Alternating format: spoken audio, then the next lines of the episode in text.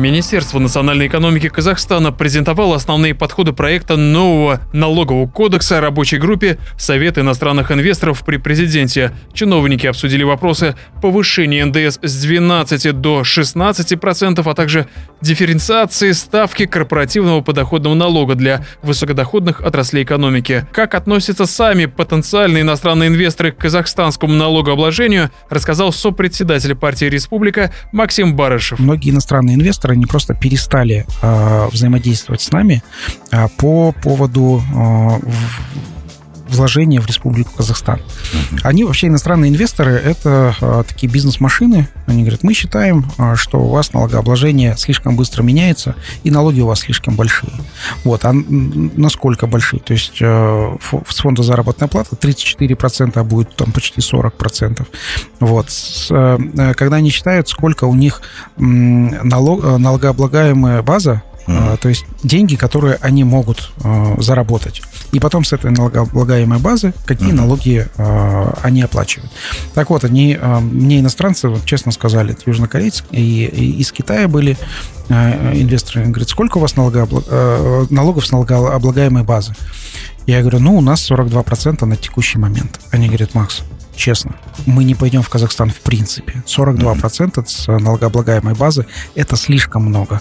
А 42% это составляет, э, там больше 42 получается, но примерно 42 и больше, в зависимости от того, сколько а, у вас там фонд заработной платы. Mm-hmm. Так вот, с налогооблагаемой базы платится корпоративный подоходный налог, а, с налогооблагаемой базы платится налог на добавленную стоимость, и если ты заработал дивиденды и эти дивиденды забираешь, ты платишь 10% а, индивидуальный подоходный налог с дивидендов. Mm-hmm. То есть того корпоративный 20, НДС 12 и 10% ИПН, то есть получается 42%, который ты, который ты уплачиваешь. Вынужден. Вынужден платить, чтобы заработать свои деньги. Казахстан не настолько маржинальная страна, mm-hmm. чтобы а, столько налогов платить. Сотрудники Министерства нацэкономики также предлагают сделать двухступенчатую шкалу ставок по индивидуальному подоходному налогу. То есть, если доход превышает 40 миллионов тенге в год, то вместо 10% планируется, что человек будет платить 15. По словам Максима Барышева, некоторые виды индивидуального подоходного налога можно обойти, причем вполне законно. Сейчас скажу, э, какой, как официально можно обойти угу. индивидуальный подоходный налог а, с дивидендов. А, это прям ну, официальная информация, об этом знаю я, готов э, с вами этим поделиться.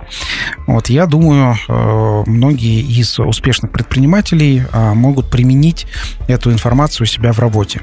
Так вот, не облагается налогом на дивиденды акционерные общества, которые торгуются у нас на биржах. Это биржа КОСЕ и биржа АИКС. Так. То есть это Алматинская и Астанинская биржа. Что нужно сделать, чтобы не облагаться индивидуальным подоходным налогом на дивиденды.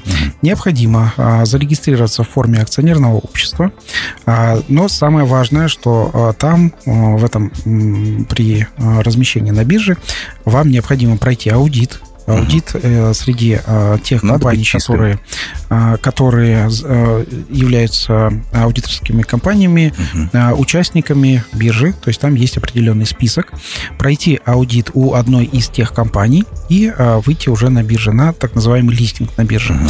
А после этого вам необходимо, чтобы какая-то часть акций у вас торговалась. Как это можно делать торговлю? Это можно делать торговлю э, выставлять на биржу какой-то процент, угу. вот, и ваш там друг, знакомый, родственник этот процент там раз в месяц будет покупать. И все, и между вот. собой они будут иногда это продавать, да, чтобы да. были какие-то чтобы, движения. Чтобы, да, чтобы показать движение на бирже. Вот. И а, вот, это, вот это действие, а, оно а, способно а, снизить до нуля ваш индивидуальный подоходный налог. Равиль Сайганов специально для Бизнес ФМ.